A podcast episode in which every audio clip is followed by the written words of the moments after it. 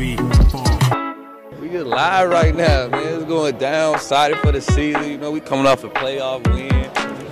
I mean, you know, we had a couple wins.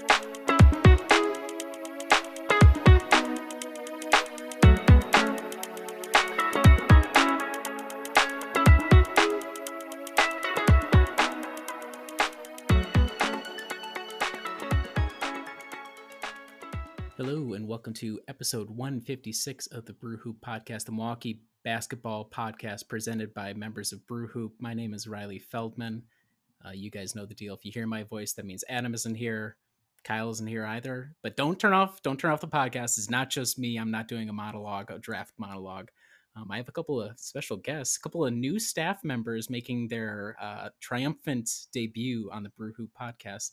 I have Michael and Jackson with me. Um, and I would ask normally how you guys are doing, but because this is your first time on the podcast, I'm going to ask how you're doing and also ask you to introduce yourself to listeners. Um, tell us why you're covering the why, why you came to Brew Hoop, and uh, any other background you'd like. So I will start with you, Michael. Michael, how are you doing this evening?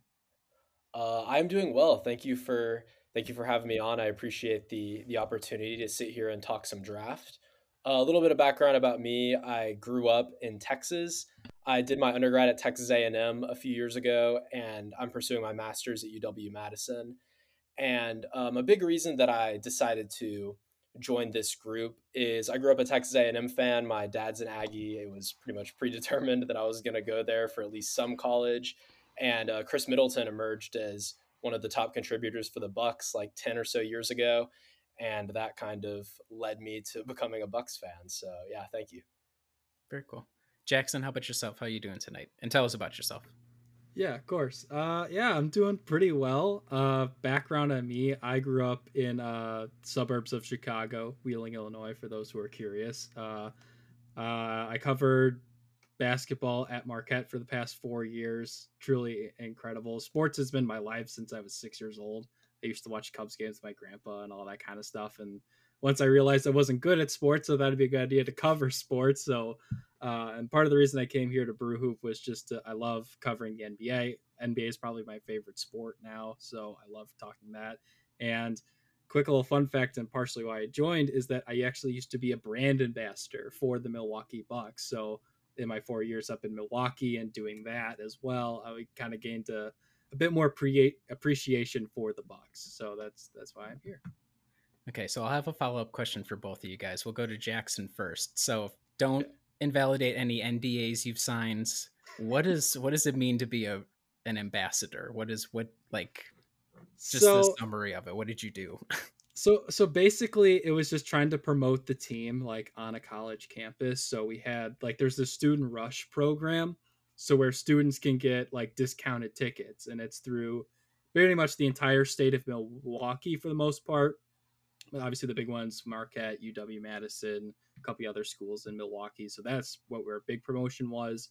And there was just like to do like little events here and there. We only got to do one because by the time we were trying to plan another one a little thing called covid-19 happened and that wasn't able to really get off the ground. So i was like unofficially like let go after that point like i tried contacting someone a few years later like hey what's going on? How are you doing? Like oh yeah i don't work with the bucks anymore. So it's like oh okay cool. So yeah. All right nothing was a bigger downer for brand ambassadors than covid. That's that's the group we had to consider first and foremost that took a hit so i'm, I'm exactly. sorry my 725 pay wage was really took a beating there um, and then Michael. Wait, that is yes. Uh, I like to think so. We'll have to go back in the books and see if you guys got the designation or not. Um, Michael, would you consider yourself then first and foremost a Khris Middleton fan or a Bucks fan? And it's okay if you are a Khris fan versus like above all else it, when it comes to the team. But I think I've kind of become more of a Bucks fan. I think I see the team as a unit now, as as Khris Middleton's family. I mean, I'm still a huge Khris Middleton fan, and I'm gonna kind of follow him wherever he goes. But the Bucks will always have a special place in my heart as the the team that raised Khris Middleton, former Aggie. it's always important to end.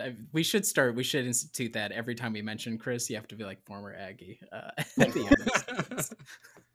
people will definitely not. Texas. They will not stop tuning out if I start doing that in every podcast. Well, great. Well, thanks guys uh, for the intro. Thanks for coming on. For the listeners, um, again, if you've listened for the past couple years, you'll know directly that the draft coverage on the podcast has been iffy to non-existent, either because we were too lazy or we didn't have a pick.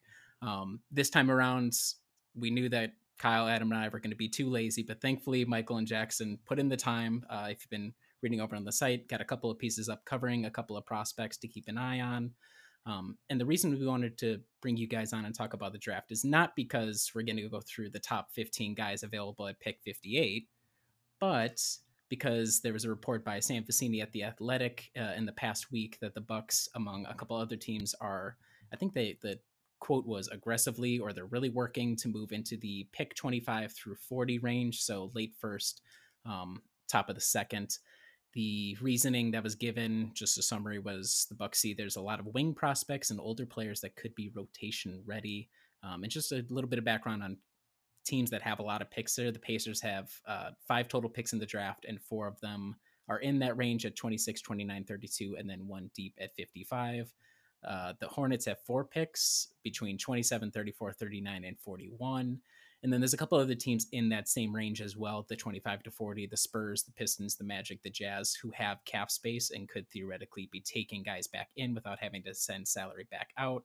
Um, so those are kind of like teams to keep an eye out for who we might be working with, just because not every team's going to want to draft four guys. Uh, so it makes sense to offload it, see if you can get something else in exchange. Um, and the way that we're going to do this exercise is I, I want us to focus on 25 through 40 because, as you guys know, anybody who watches the draft, once you get past the lottery and even in the lottery, Thon Maker at number nine, uh, it can get a little chaotic for where guys fall, guys raise. So I, I just thought it would be instructive to come in, have you guys name off like five players each or so. We're going to do a draft formats, uh, pick one, pick two, pick three, just so listeners have an idea of here's some realistic names. Um, we're going to have you guys go through, kind of give us an overview of the player, probably one strength or one overriding reason why they would be a good pick, and then maybe one main weakness to keep an eye out for.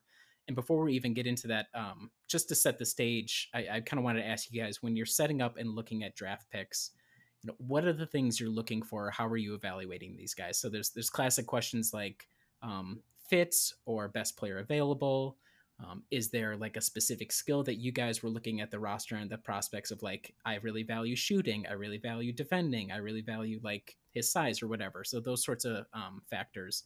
I guess let's start with you, Jackson. What kind of like are the grades the ways that you're grading these prospects and it, maybe it's not consistent across but like what's important to you when you were looking at this list yeah so it especially with the team with where the bucks are now as a contending team trying to make the at the very least make the eastern conference finals at most win another nba championship it's it's pretty much about plugging holes and finding guys who will fit what you're lacking in certain areas. So when i've been looking at prospects the biggest thing for me is to try and find guys who either have good size and def- have defensive versatility, or guys who can handle the ball really well. Because I think we saw in that series against the Heat the the amount of pressure that was put on Jrue Holiday and Giannis to handle the ball with Khris Middleton still really trying to work back from the numerous injuries he had not only this season but in the last playoff run as well. So those were kind of the bigger things I was looking at. And obviously shooting unless it's a center. Like you need shooting in the NBA four through one. Did you did you wait because I was looking through a couple of your guys' name? Did you weigh like the body of work? Because there's a couple of guys who are going to the draft who might have had you know a really good previous season, like just college season just finished, and they were kind of a so so shooter previously. Does that like how do you read into that, or is it kind of somewhere in the middle maybe?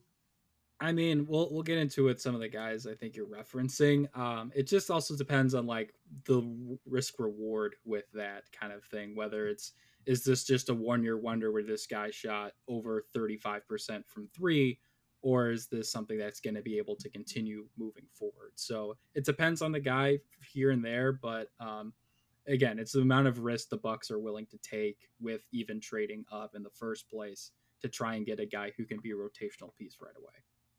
Got it. Michael, how about you? What's what was your kind of philosophy driving some of your your research you were doing? Yeah, like like Jackson said, I think size and defense were probably my my two favorite parameters to look at, specifically for the Bucks, since they have a reputation for being such a physically imposing team on the defensive side of the ball. But um, uh, another metric that I I take into account when I'm looking at at draft prospects specifically is free throw percentage. I know that there's like the the common take that that's a better indicator of if a guy's if a guy's stroke is going to translate to the next level than just three three point percentage or field goal percentage. So that's definitely one statistic in particular that I look at with like guards and some forwards to see like will this guy be a per- productive floor spacer in the NBA. Okay. And then my final question before we get into it: um, How much did uh, having quote that dog in them? How much did that weigh in your evaluation of the players? Because I did see I was looking at the Ringer and Kevin O'Connor. He used "got that dog in him" a lot to describe players, which it feels like malpractice to me. But I don't know if that factored in your guys' uh, evaluations at all. It certainly doesn't hurt to be to be like.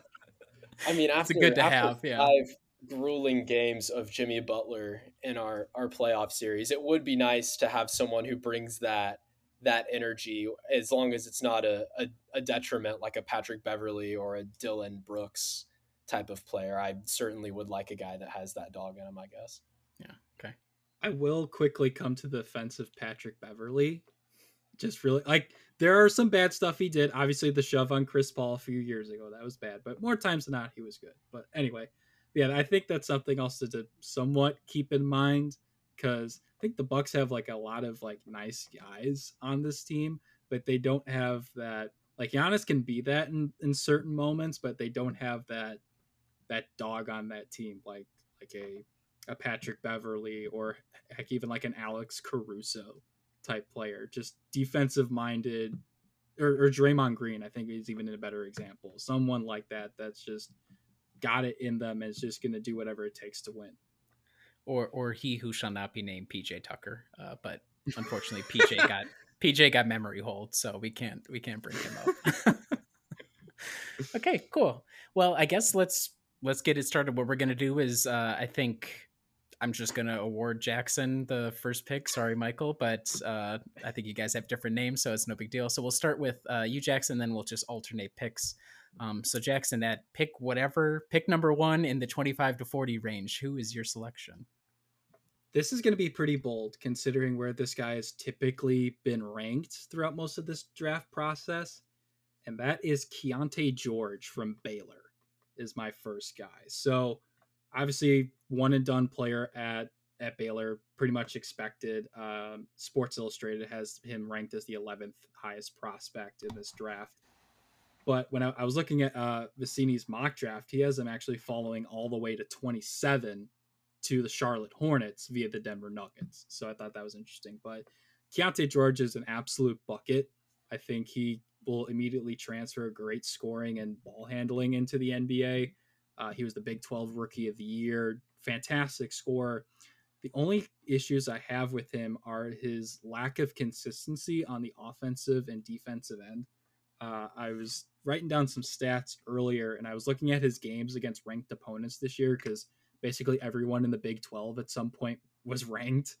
Um, so he averaged 13 points, shot 34% from the field, and had three turnovers per game against ranked opponents last year. So he had a couple of good games in there. He had like a 27 bomb against one team. I can't remember, I think it was TCU. Like he's had some good performances, but both offensively and defensively, he hasn't shown a ton of consistency against great opponents. That's my one concern. But if he falls, I think he'd be a great fit for the Bucks. Again, talking about ball handling and just just getting another score on this team, just to re- especially off the bench with a guy who can handle the ball. Because Grayson Allen and Jevon Carter, Jay Crowder, when he was actually on the court, are catch and shoot guys who are gonna or score. And then even Bobby Portis, he may go in the post here and there. But again, catch and shoot three guy and uh, offensive glass guy. So having a guy who can put it up with his handle is, is going to be huge. Michael, do you have any pushback on Keyonte George going number one and pick 25 to 40? You know, I don't. I think you made a very convincing case for Keyonte George. My my question would be: Is he more like combo guardy? Is he more of a two guard? Because part of it is yes, dribbling on the team, but I think any guard that comes in, um, if you have any semblance of a passing game, that would be a huge plus. So I, I know you just said he's averaging like three turnovers a game. Is there like was he the primary ball handler for Baylor? Do you know any like any background? He was not. I th- uh, that was uh, Adam Flagler was the main uh, ball handler for for Baylor this year. I think he was averaged like five or six assists per game. Uh, Flagler did so. He was he's definitely more of a combo guard. He's six four guard, so he's going to be. He's not going to be like necessarily leading the offense floor general type, but he's a guy who can get you points and do it on the deck and shooting. Yeah, and I think that might that might fit too with the Bucks bench because we just the bench we we the team ends up having the starters, especially the big three carry whatever the bench unit. So yes, another and he is young too. He's a freshman, right? I think. Yes, Keyonte he's a one and done guy. Yeah, so younger guy too, which I think is also interesting. Okay, Keyonte George, number one. We will switch over to Michael. Michael, who is your top pick in picks twenty five through forty? Which I'll stop saying now, but you can you can go. All good, all good. Uh, my top pick is the small forward out of Alabama, Noah Clowney. I kind of took a page out of Jackson's book here as a guy that kind of has teens potential, maybe like end of lottery in some mock drafts, but I have seen him also sliding a little bit in other scenarios. So I think that if the Bucks have a pick around 25, 26 and he's on the board, he could be um, their guy he was not super highly recruited out of high school. I mean, he was. He went to Alabama, but he was the number 99 overall recruit in his class and not so not really a, a one and done prospect, but that's exactly what what he's become. Um, I just think he would be a pretty solid fit for what the Bucks are trying to do. I think that this offseason is kind of about getting younger and more athletic, and he fits that bill. Um, he's six foot ten, which is really good size for a small forward and he has a lot of potential as a floor spacer. I think he could play um, the four and maybe even the five in some small ball lineups. And he's great at rebounding. He's great at attacking the paint. Uh, he was an all freshman selection for the uh, SEC this year. And on that Alabama team that going into the March Madness tournament was pretty much, other than Houston, the the top pick by a lot of people to go all the way. I think he was, at least on the defensive side, kind of the the tone setter for that team, and I I like a lot of his potential. Um, his three point percentage and free throw percentages. I know I just harped on that like five minutes ago, and it's important. throw it out the window not, though for this guy. Throw right. it out. not really like to see it on, but um, the numbers don't really tell the story with him. I feel like his his highlights, his shot looks like it could translate beyond the arc. I don't. I don't know if it's going to ever be like an asset, but I think that it can get to a place where if you dish it out to him, you're not going to cringe like it is with some of some guys of similar size who have these these crazy wingspans that can't shoot for whatever. But I think he could provide good defense for Milwaukee, and that's kind of the reason that I would I would take a chance on him. Okay, um, is he so six ten? He's playing as a small forward do you think the idea is and i believe i read he's like the second youngest or one of the youngest players in the draft um, yes. he's also one and done guy. Is the idea then like you said maybe get him to a four add strength on? He'll be a project guy obviously but if he can add strength is it is he going to be a small forward forever at 610 or is he gonna or does he have the quickness to stay there?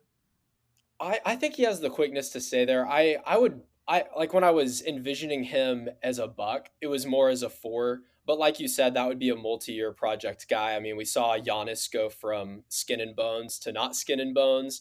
And so he might not be the the best pick for like a win now, put in now, give heavy minutes now type of guy because he's going to be at like 3% body fat next year. But um, I think that down the road he could be, I mean, Khris or Brook Lopez is up there in age. Bobby Portis isn't going to be there forever. I think he could be one of those bigger guys on the on the defensive end who really has kind of a pulse for the Milwaukee defense.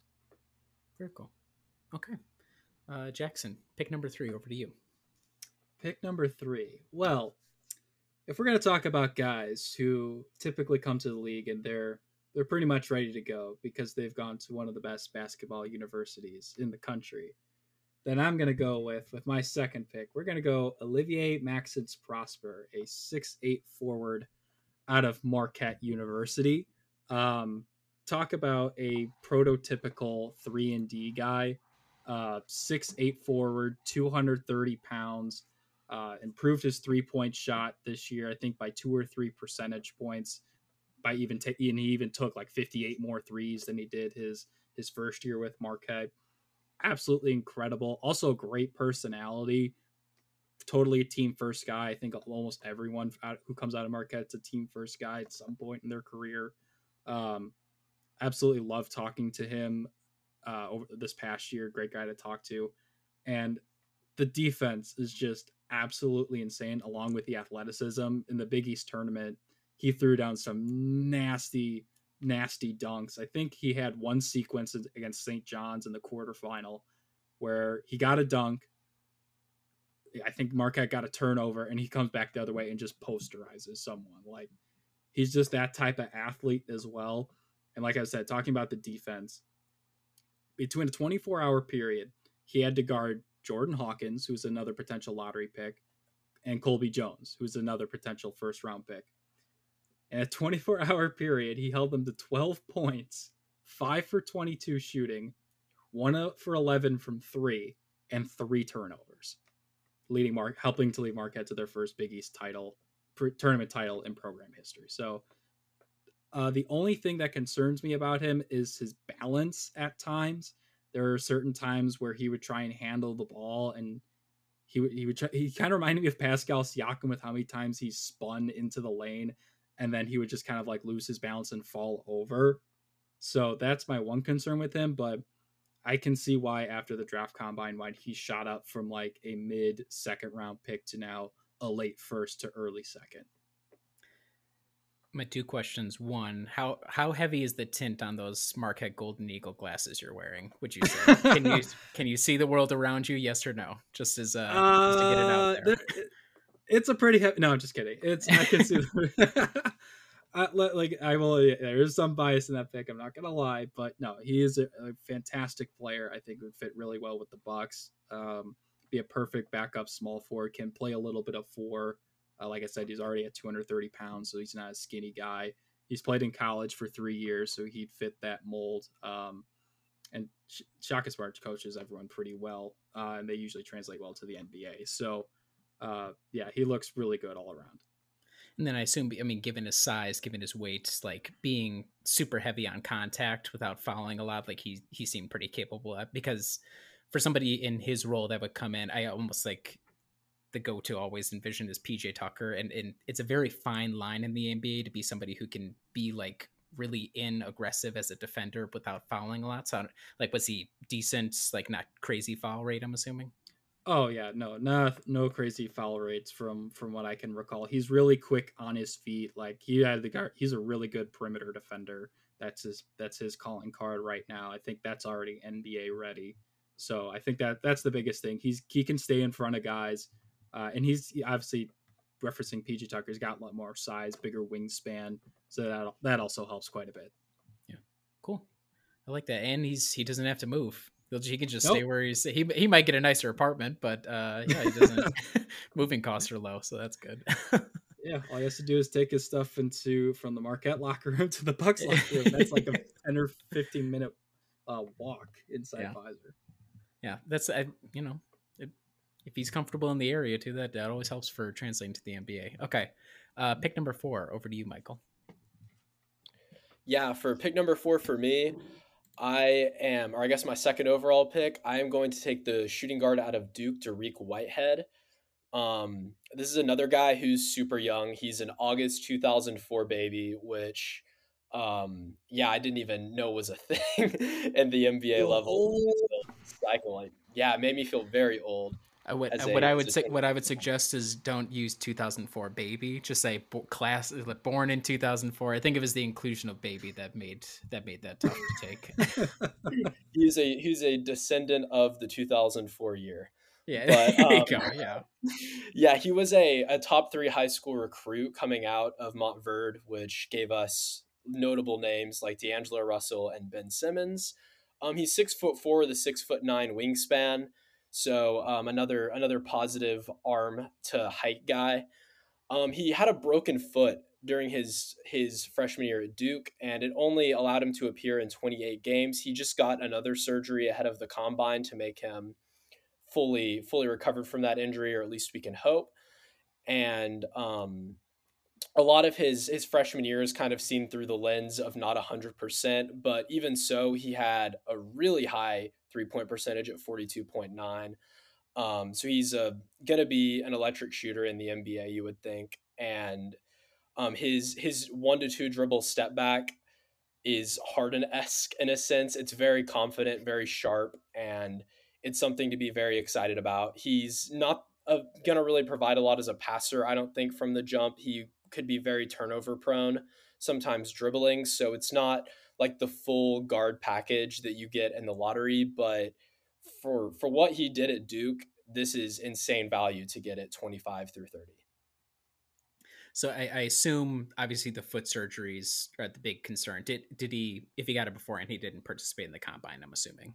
Like I would guess. I'm not hundred percent sure on that. I don't believe so though.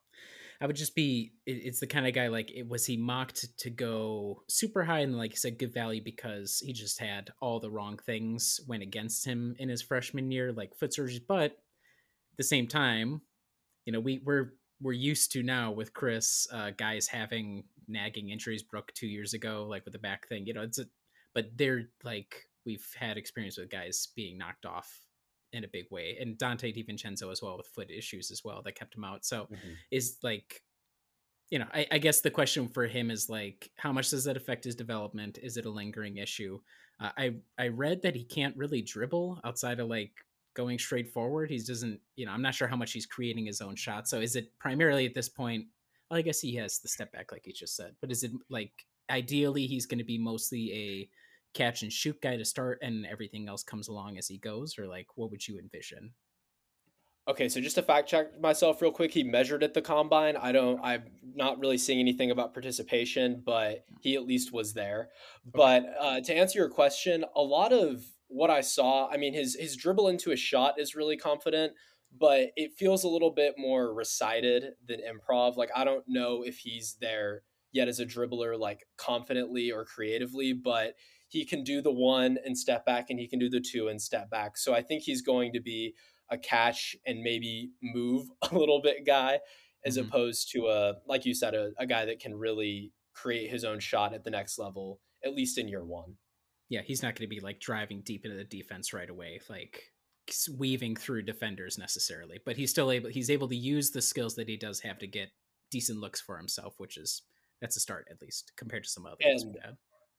Another note on that: his field goal percentage was lower than his three point percentage. So that kind of speaks to the fact that he is not. Um, he's not. Awesome. He's catching and he's shooting. He's not creating his own shot, at least in, a, in an effective manner. Okay and six six. I mean, it's good good size for a, a two as well. So it, it's interesting. He's it.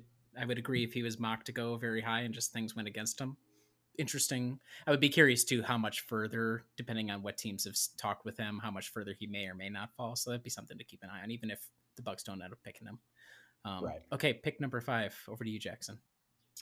With my third pick, we're going to keep it in the Big East, and we're going to head over to the national champion UConn Huskies. We're going to go with Andre Jackson Jr. out of UConn. Um, not a scorer in the slightest. He averaged 6.8 points his uh, last se- uh, not last season, but the season before. So he's not going to put you. He's not going to be a scorer like some of these other guys we've been talking about. But he basically brings you every, everything else. He's a supreme athlete. I can't count the number of times that UConn tried to throw him lobs on different occasions. Uh, great passer. He averaged, what was it, 4.7 assists last year, 6.2 rebounds, got even a steal per game. So, really great on defensive end, really good athlete, does all the little things. The one concern is his outside shot. Shot 28% from three and 64% from the free throw line this past year. And I remember a game I was watching during the season, they were at Creighton, and I'm pretty sure Creighton was giving him like the Ben Simmons treatment, where he would be at the three point line and his defender would be at like the free throw line or something like that. So that that is a little bit of a concern. But if you're looking for a guy who can bring some energy, good defense, is a good facilitator who, if you put him out with a lineup with a bunch of shooters, I think could be really successful as almost like a combo forward off the bench to kind of just lead that second unit. Um, a, definitely a bit of an older player, three years in college. So Dan Hurley, another really good coach out there. So I really like. Uh, I don't like. I didn't like him seeing him play against Marquette, but that's because he's just a really, really good player. Uh, is his ultimate like upside Andre Roberson? Like has almost zero. I mean, he he could. There's always a chance guys can develop an offensive game, but I do worry if you're a junior in college and you still don't really have much to do. Like taking that, the defense will translate, but is the idea like you're going to be the defense guy and maybe dunk occasionally off of cuts and stuff, or there is some glimmer of hope because right now he has a bit of a high release and a hitch in his shot at the moment. So maybe that with NBA coaching that could be corrected. There is like a glimmer of hope because his sophomore season he shot 36% from three and 71% from the free throw line. So if you could get him back maybe towards that end of things, I think that would be I think that would be good. But yeah, I think early on in his career, he's going to be the defense, passing, and uh, run and dunk man. Yeah, we we have plenty of experience with run and dunk guys. So as James Harden knows, we have a lot of run and dunk guys in Milwaukee. Very cool. All right, pick number six. Over to you, Michael. So I'm moving totally out of the Big East with this pick, and I'm going wow. James Nnaji, the center out of Nigeria. Um, so our friends over at Peachtree Hoops, the Atlanta Hawks SB Nation affiliate, did a really good breakdown of this kid. I recommend everybody to check it out. It's super in depth. Um, I'm only going to really scratch the surface of how deep that they went. But um, he plays professionally over at FC Barcelona, not the soccer team, the basketball team right now. And um, the size isn't anything groundbreaking for him as a center, but I'm pretty confident that he'll find his role in an NBA rotation. Uh, he's a lob catcher and a shot blocker first and foremost. Uh, his offensive highlights kind of remind me of 2015 DeAndre Jordan with longer arms. Maybe not quite as much in the vertical range, but there's plays where he just like fully extends his arms parallel and dunks it. It's it's really something to see. Um, and um, he also brings a lot of upside on the defensive side of the ball, and it's not necessarily like elite, but it's good at everything. He's kind of got the jack of all trades, master of none thing going on right now. He's a pretty good blocker. I mean, the highlights are insane, but uh, his rim protection is not maybe incredible. And his other major weakness that I've seen is, if I read this stat correctly, 0.5 three point attempts per game and not a single make on the season. So don't even try with this guy. I would assume that was like either a mistake or a end of the shot clock type of deal because wow. But um, I could see him being a a solid rim protector. It's kind of falls on the future of Bobby Portis. I think. I think he could really fill that role and be maybe even a higher upside guy on the offensive side of the ball than Bobby Portis. Um, this is interesting. So so far, I'd say he's like our only real true center ish. He, he might be like mm-hmm. slightly undersized for a center, but still, um, because Noah Clowney playing as a small forward, this guy if he's playing more as a center, I've always long wondered what the transition plan, not past even just Bobby Portis, but like what's the next evolution after Brook Lopez? Is it going to be Giannis just moving to the five more often with somebody else to spell him some minutes? Um, Nnaji is interesting in as much as if he's a defensive guy who can do a little bit of everything, that gives Adrian Griffin and whatever they're going to be molding defensively maybe a little bit more functionality of like, okay, yeah, have Brook as your zone drop guy, if assuming Brook sticks around and that's going to be a key component of him playing out there. Um, you can have Bobby as like sort of a point of attack. Bobby's not a great defender, but in theory, and then maybe Nnaji can he can fill in in a lot of different spaces off the bench. And um, no disrespect to all the centers we've had come through the backup backup centers, but none of them been all that good. Uh, and they filled a very small role because of our rotation. But I think this seems interesting. Is there like I, I was kind of reading reading in terms of Nnaji reading the game, like some more simplistic mistakes, whether it be like again, they were dinging him about like moving screen violations and then occasional bad turnovers. Is that like the worst? And also, he's young, so who knows how he's going to develop? Is that like the biggest downside in theory to him? From what I've seen, I think it doesn't get a whole lot worse than that. of those areas of his game. Like you said, he's very young. Another another 18 to 19 year old, depending on on when his birthday is. I'm not 100% sure, but he's going to be pretty raw. But I do like the professional experience, albeit overseas. Uh, there wasn't quite as much scouting lore out there as I saw for the other guys, and it's I think it's just because of the international play.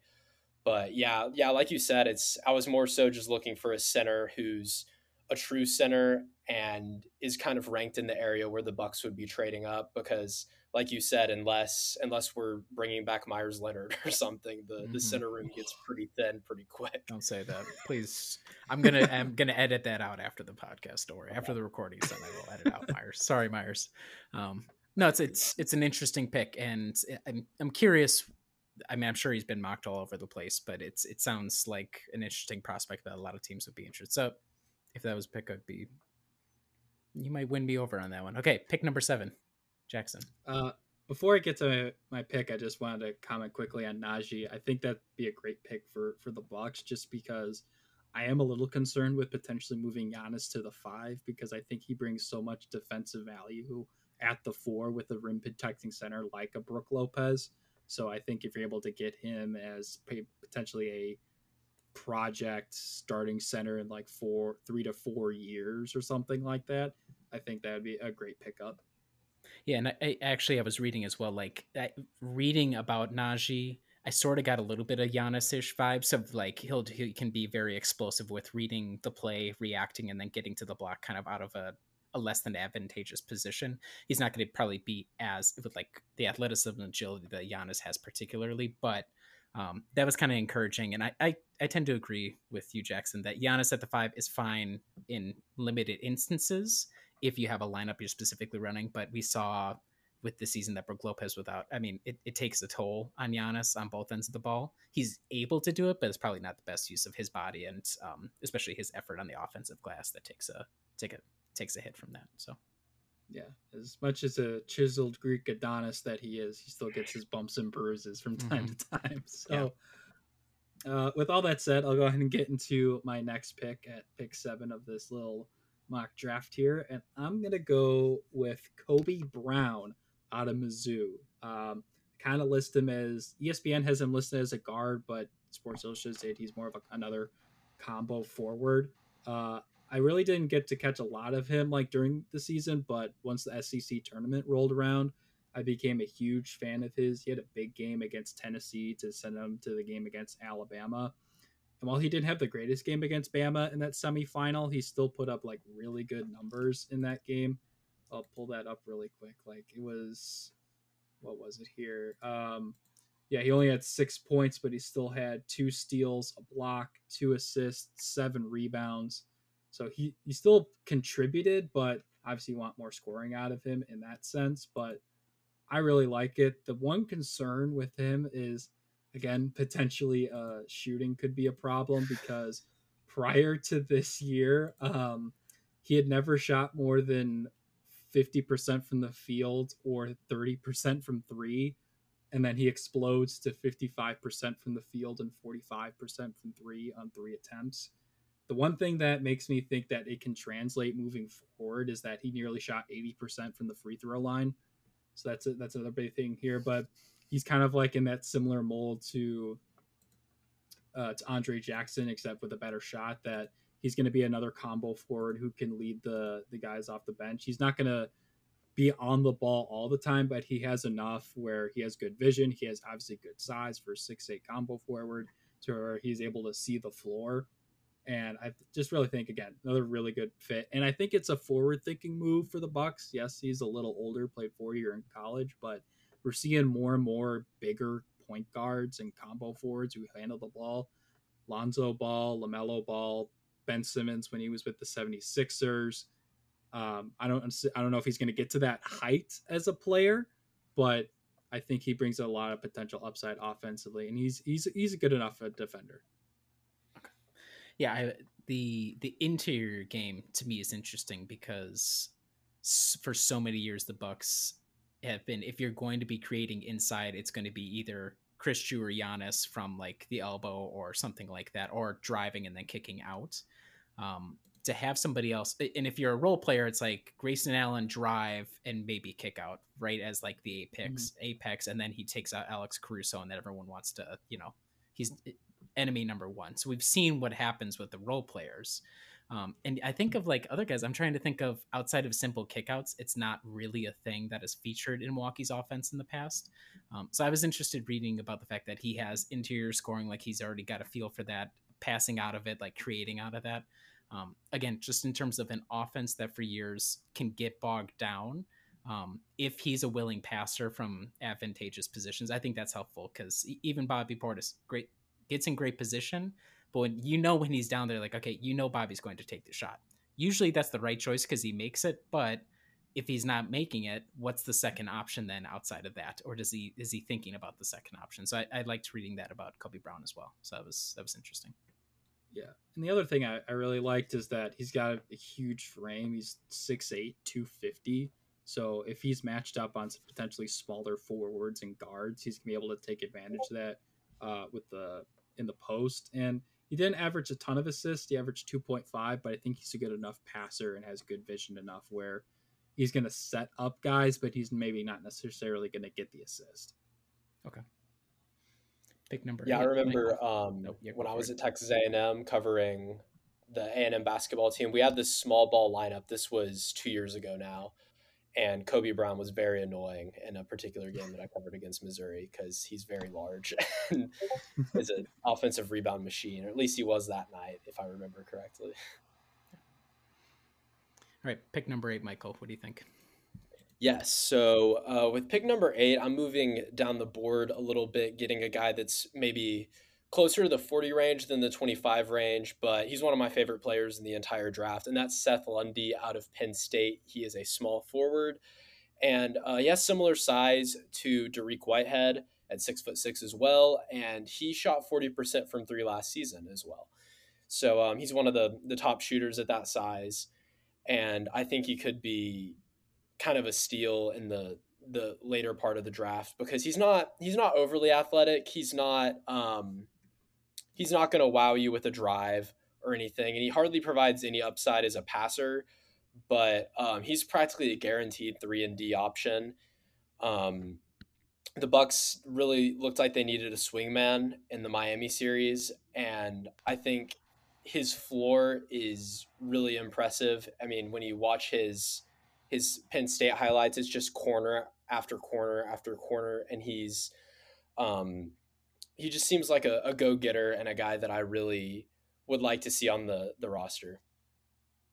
Yeah, I it's so we're we are seeing a theme based off what you guys told me. Either all defense, questionable offense, or like all scoring, and we're gonna figure it out. I uh, from again a little bit of research, uh, good motor on defense, question for him defensively is quickness, lateral quickness, and that would be again part of the question for us evaluating these in previous seasons. It wouldn't be as hard because I know what Mike Budenholzer is going to run for the most part. I know what's expected of the guards. I know what's expected of the forwards and of the center. Um, with Griffin, that's going to be more of an open question, but I'm I've been inundated by Bud Ball, so I think of guys like, okay, you're going to stick on, get through on ball screen, or like, yeah, on ball screens. Are you going to be able to be aggressive at the point of attack? And it seems like Lundy has the right attitude and motor. It's just does like physically is he going to be able to like keep up laterally to keep the pressure off of whoever the dropping center is? So that was the one big concern. But otherwise, another guy who proven track record as a scorer and is a senior um, so you mm-hmm. figured that would translate relatively quickly.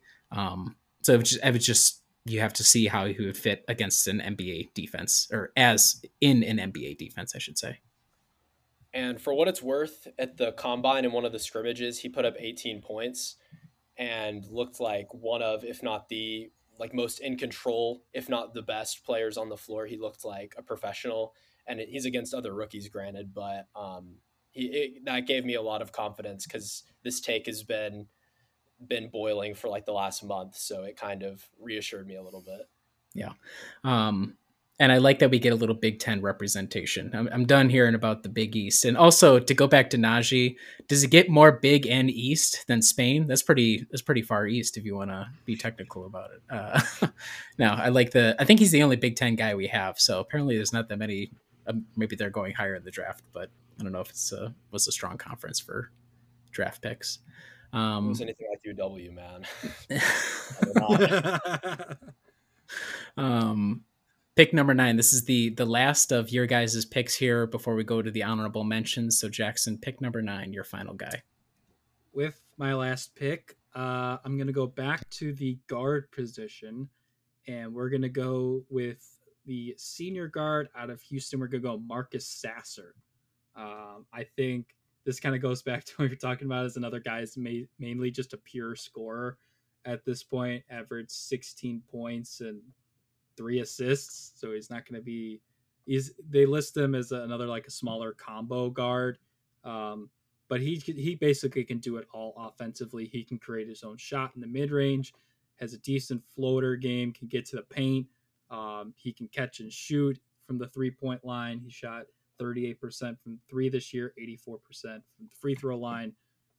While he d- he won't be the greatest defender, he still has enough uh, of a motor and quick hands and quickness just in general to stay competitive on the defensive end despite being 6'2 195 so again i think that fill it fills a role of having a guy who can score off the dribble but it also fills that role of having still having fitting in that mix of catch and shoot guys as well when some of the bigger guys are out there. And again he's a senior would definitely fit more with the more adult and mature culture that the bucks are developing here and would be great to have as just another veteran guy at this point.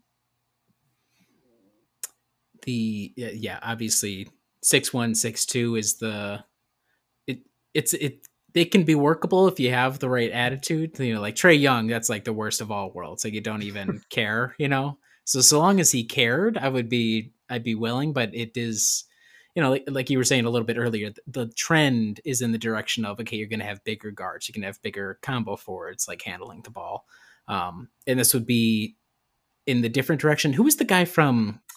Was it Louisville a couple of years ago who was also undersized? He went to the Mavs and was like, "Oh, he could be like Trae Young 2.0," and then I think I think he he ended up uh, stopping basketball for like personal reasons, um, but I don't know if he even oh. really broke through. Oh. Um, I can't remember his name now, but but that's kind of like the vibe that I get with guys like this, where it's like you know if the scoring is there, it can overcome within um, different lineups.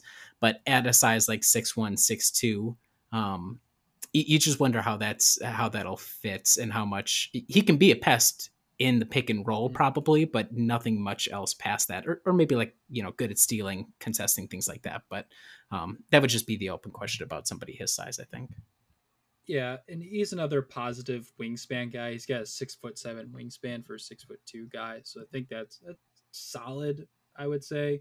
Um, he's also got really good footwork on the defensive end, so I think yeah, he'll be he'll be a pest on ball and through screens.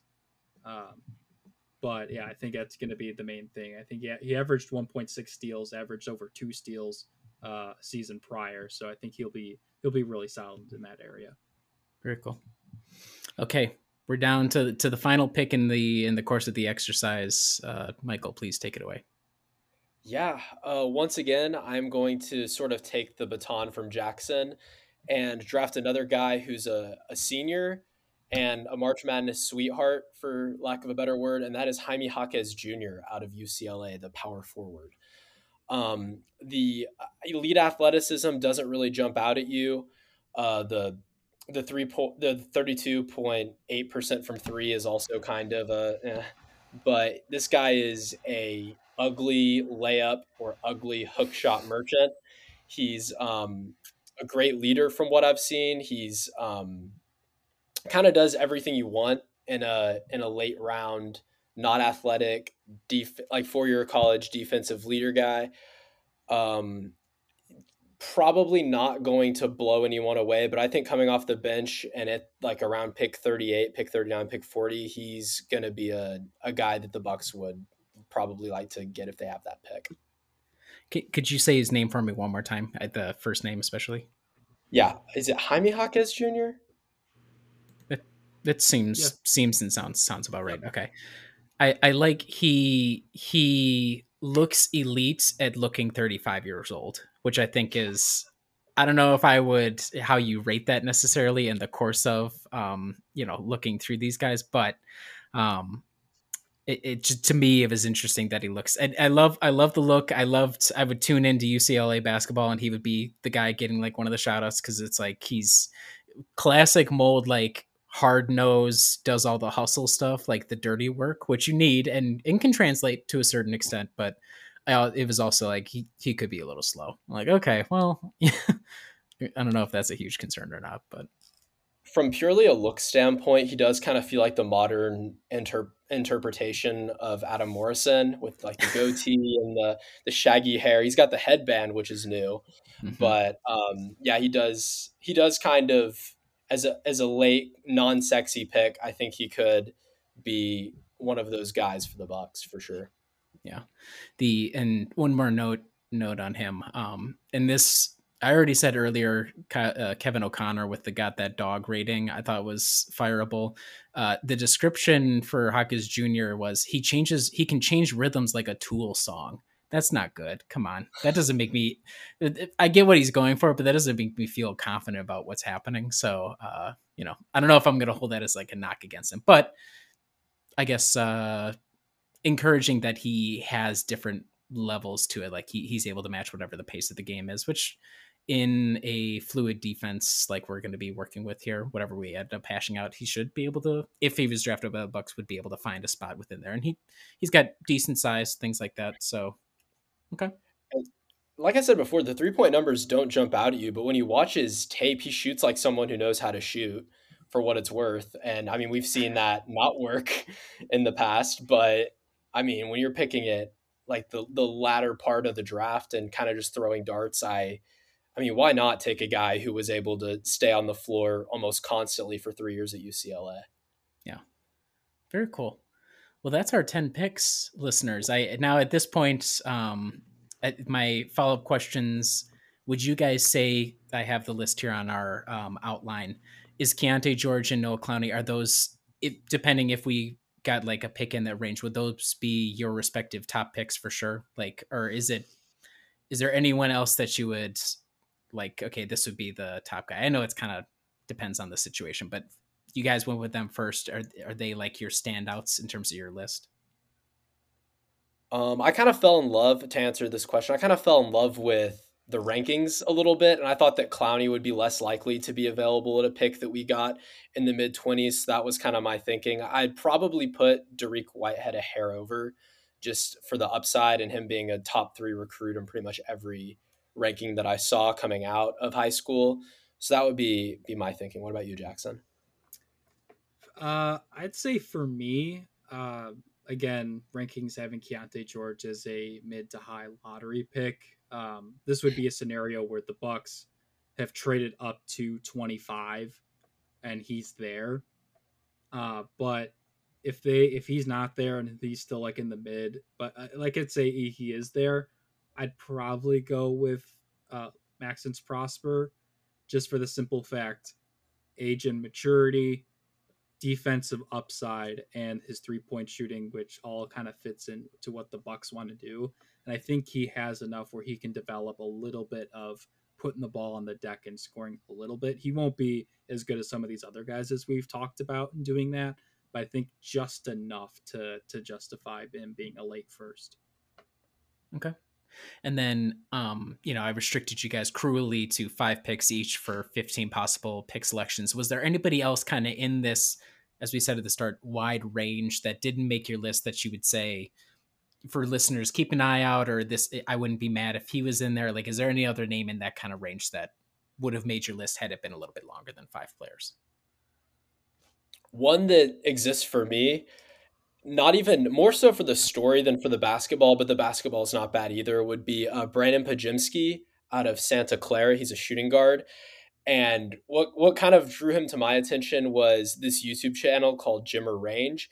He yes. was yeah, you know, you know about that. Yeah, he uh, he transferred from Illinois, and he's at mm-hmm. Santa Clara, small school, and he scored 23 points per game. And ahead of his transfer, eh, the, this Jimmer Range guy gets a DM from someone saying, "You need to look into this kid. This kid's got gonna have a, a blowout or a blow up season."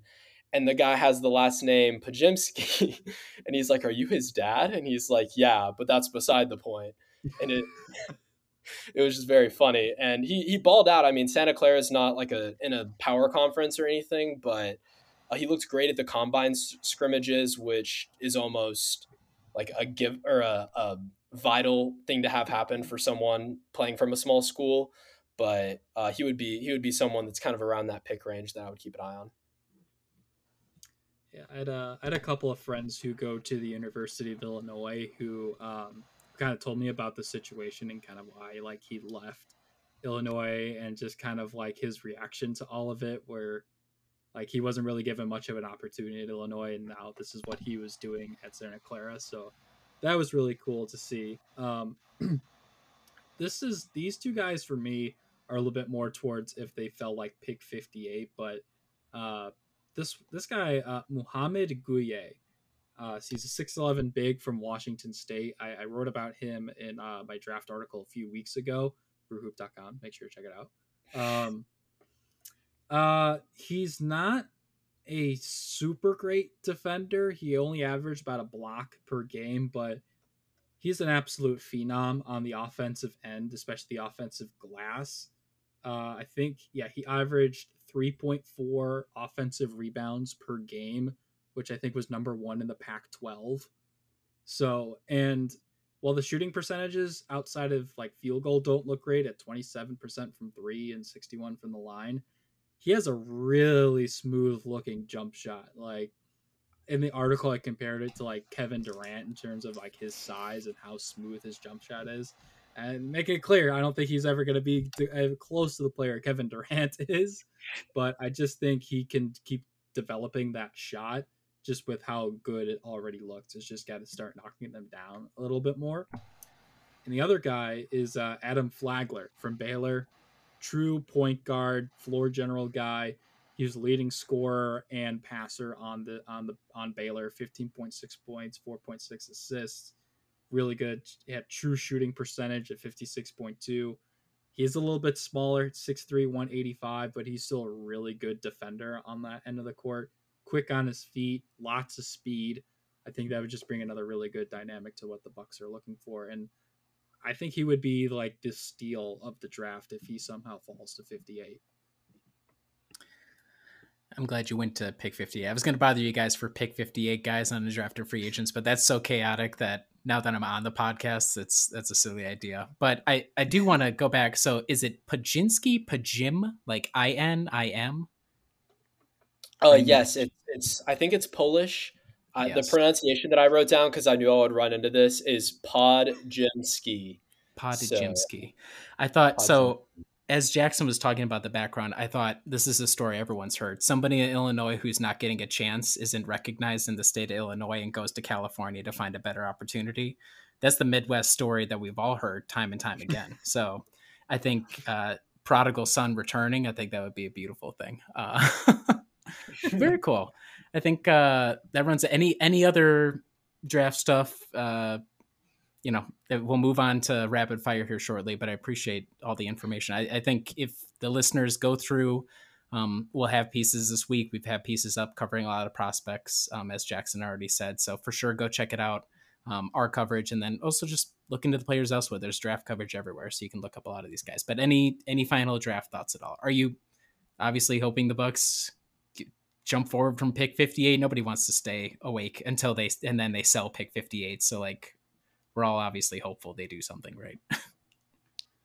yeah, I just I hate the way that the the draft gets at the end when the picks mm-hmm. start to become afterthoughts. Like, I mean, Jokic got drafted during a Taco Bell commercial, and, and I just feel like they they haven't learned their lesson quite yet in that sense. But um, yeah, pick fifty eight is an I would like to see a, a higher pick than that for the Bucks. That's kind of where I'm at.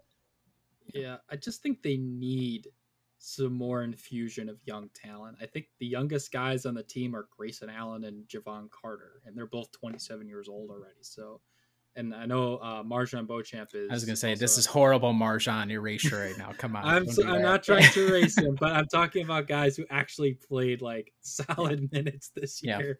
Yeah. So outside of MarJon, there's not a ton of young talent, and for them to jump up heck, even to like 35 would be a, a great move forward to get some someone who is young and can contribute right away.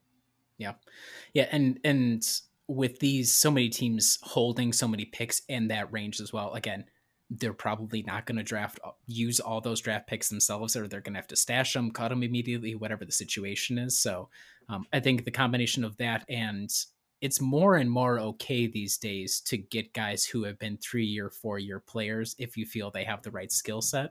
Um, yeah i think it, uh, van in his piece was talking about a couple of guys in recent years you know early second round picks but still second round picks that are older fit that kind of mold and immediately contributed to their team um, so I, I think everything comes together that yeah it, it feels like the right option especially with how constricted the team is with team building heading forward. Um, you're not going to get many chances to get guys young cost controlled and could contribute so um, i thought this was really instructive and i learned i actually learned a lot so i appreciate it guys. Um, and now i'm going to subject you to rapid fire questions as my thanks so uh, without further ado um, let's get to it so, first question this is going to be a little bit more filling in your backstory, your Bucks related backstory. Where were you when the Bucks won the 2021 NBA Finals? Were you watching? First, say, were you watching? I hope you were watching the game, but it's okay if you weren't, I guess. Yeah, I was I was in college. This was when it was over the summer, right? Obviously, I mean it was the finals, and I was at a, a little spot called Los Cucos, in College Station, Texas. Uh, they had these they had um, these really lethal margaritas, and everyone called it Club Cucos. And I just remember I don't I don't remember if I bet on Game Six specifically, but I think one of my friends may have had action on it. So we were we were all locked in, and just it was amazing to see the Bucks win. I I definitely was watching. Um, I just can't remember if I was watching it with one of my friends who I from who was still in high school at the time, or if I was watching it with like my brother or something. But I just remember just seeing like Giannis go off and just seeing the the scenes at uh, Deer District and all that kind of stuff. That was that was just really cool to see. I even got to write a story about Deer District uh, while I was at Marquette, so that was a lot of fun too. So uh, I was heavily rooting for for the Bucks that that postseason run. Again, as I've talked about, when when the Bulls suck, I'm okay with rooting for for the Bucks. So it was really cool to see the first title since Kareem was was a Buck. So I just I thought that was amazing, and the prophecy coming true of Bucks and six, and mm-hmm. that, that was just amazing. That was such a this, fun postseason. It was the whole run. It was the stupidest postseason run of all time. I was like, "We're dead. We're dead." Like thirty times on the way through. And I, it's so funny talking to you guys. Is like not primarily Bucks fans at the time, like first and foremost. So like you're like, "Oh, I was." I was some wicked margaritas and I don't remember where I was and I don't remember if I was watching with a friend and I remember like my wife was there and I went down on my knees and I just wept. I was like, I can't believe this is so com- the comparative like I was we were in on the gambling action and it's just I love the dichotomy of it. But hopefully you guys will get to experience it with more Bucks fandom in your hearts again. um, all right, yeah. second question. Um, whether or not you've been like really in on following each and every NBA draft, I think everybody who watches the NBA has one guy who is not going to be like a lottery pick, but you were kind of like locked in, like maybe he was a lottery pick, but late lottery, like oh, I'm in on this guy, and then it actually paid off. Do you have any guy like that? For example, my my example was um, in the Giannis draft, Dennis Schroeder. I was like, this guy might be able to play, and he's been decent as an NBA player, so I feel vindicated by that. Is there anyone kind of equivalent? He doesn't have to be a superstar, just somebody who's like is still in the NBA, and you were kind of like in on that guy. Hmm.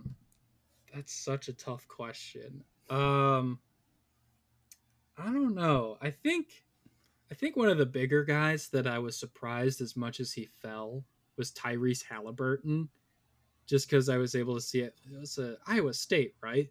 Mm-hmm. Yep. Okay, I just want to make sure I have the college right. Um, and just I remembered like just seeing that draft, and I'm like, Bulls need a point guard here. Still hasn't been taken yet and he falls all the way to Sacramento. And it's just like, so it's been amazing to see how much he's been able to grow and develop already. Another guy, at least that's more closely rated that I can actually better think of is Ayo Dosunmu. Um, thought he should have been a first round pick. He had a slump season last year, but his rookie season he was absolutely incredible. Um, had some really big moments at different points. Um, tried as he might to help bring the Bulls some momentum in that playoff series against the Bucks, but obviously that didn't work out at all because Bulls suck. So, um, but those are those are two guys. Michael, anyone jump off the top of your head?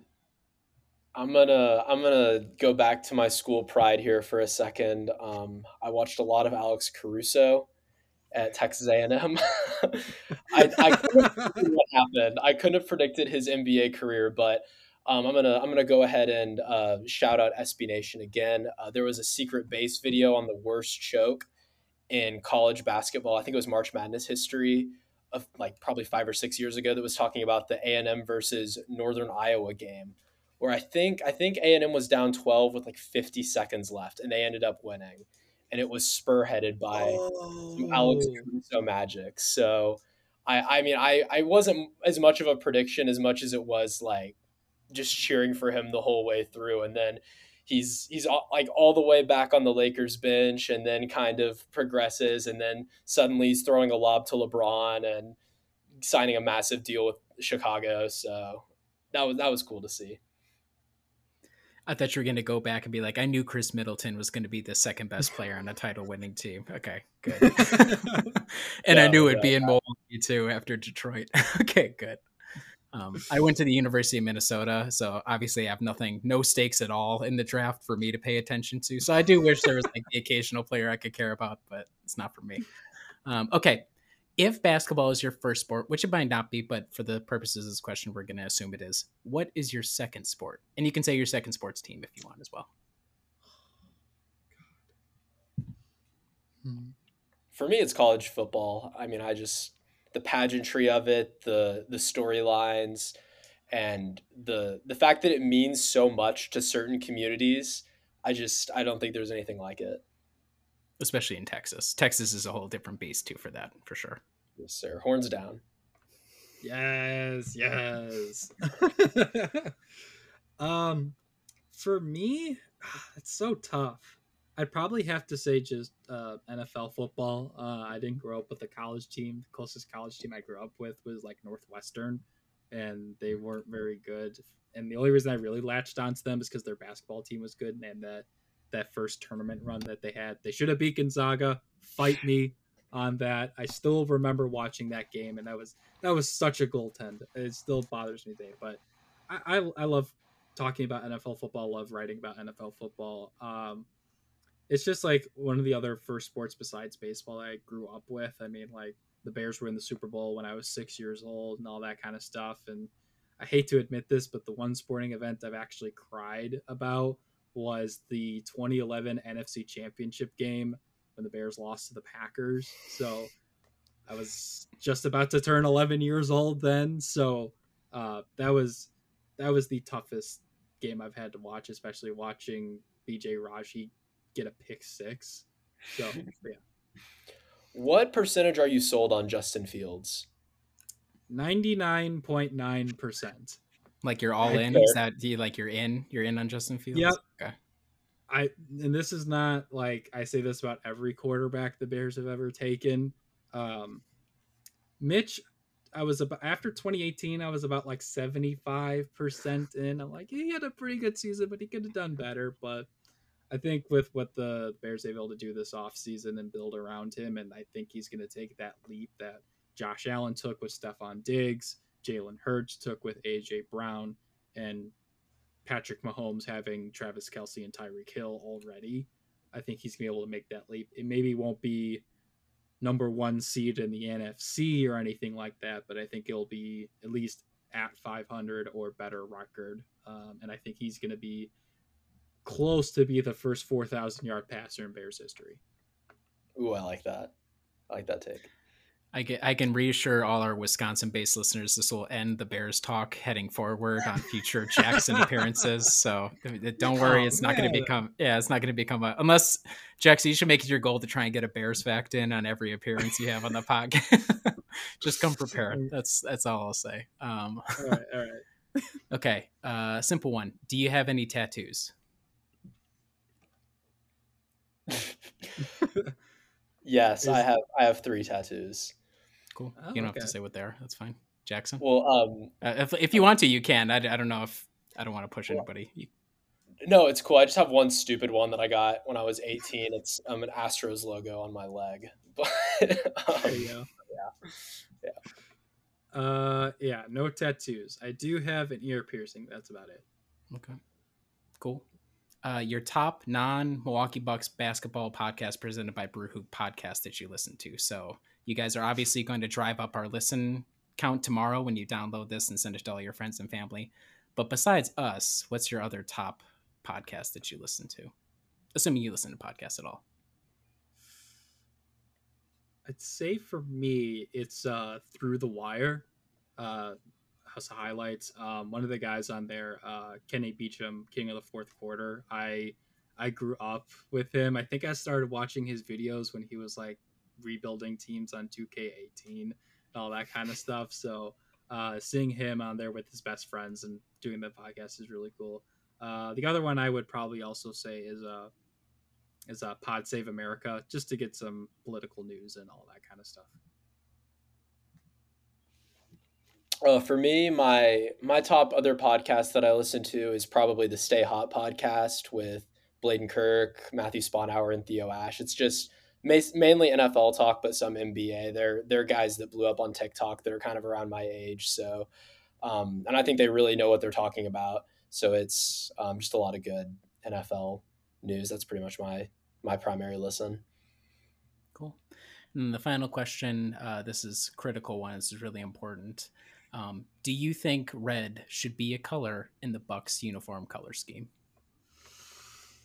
Hmm. Ignoring ignoring all the like the blue one, the purple one, like we're talking just the primary color scheme that they use. Should red be in there? I'm gonna say no.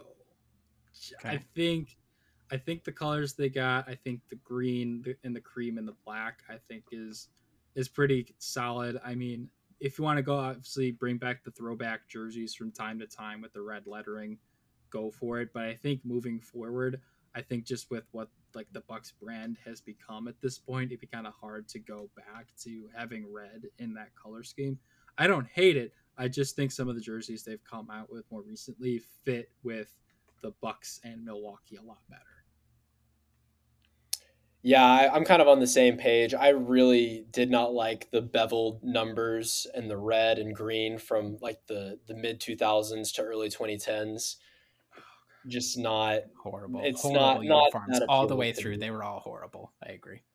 Yeah, I don't. I think if they want to be zany, they. I love the purple, the purple and green, and that that older mm-hmm. logo with the the deer, and the, and those colors. I think that's kind of if they're gonna be cute with it, that would be the route that I take. And I don't really love the blue ones either, but I think any any of those combinations is better than the the red. At least how it's been used up until this point. I actually had a basketball that had that old uh, Bucks logo with the purple and green when I was growing up. Um, somehow didn't become a Bucks fan because of that, but I did have it. That is that's literally like the origin story of every child who has like a random fandom. Like I was six and I had a novelty basketball from whatever team, so I just decided to ride for them. so I was, I was hoping that was going to be the the origin story, but that's okay. Uh, Yeah, D I- Rose stole my heart. Yeah, understandably. Um, yeah, the 2000s to the 2010s, not great in terms of uniform design, and also the material across the entire league. That really shiny garbage bag material. I have no idea what David Stern was thinking there, but um, I like the current uniforms with the incorporation of the rainbow from like the 70s and 80s in the Bucks scheme. Um, and I look back at those and like the some of the cream ones with Milwaukee and cursive with the red on front. It's very simple, like just flat dark green, forest green with the Milwaukee red and cursive. I like that, but teach their own. That's right. I'm not going to hold it against you guys, and you will be invited again in the future to the podcast in spite of that opinion.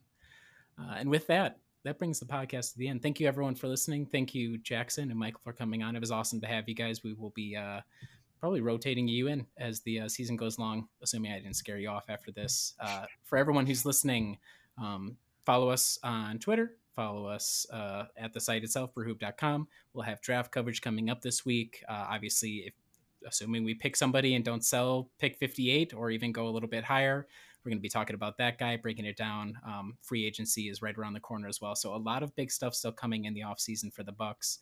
Uh, but for now, uh, we're going to sign off and thank you guys for listening.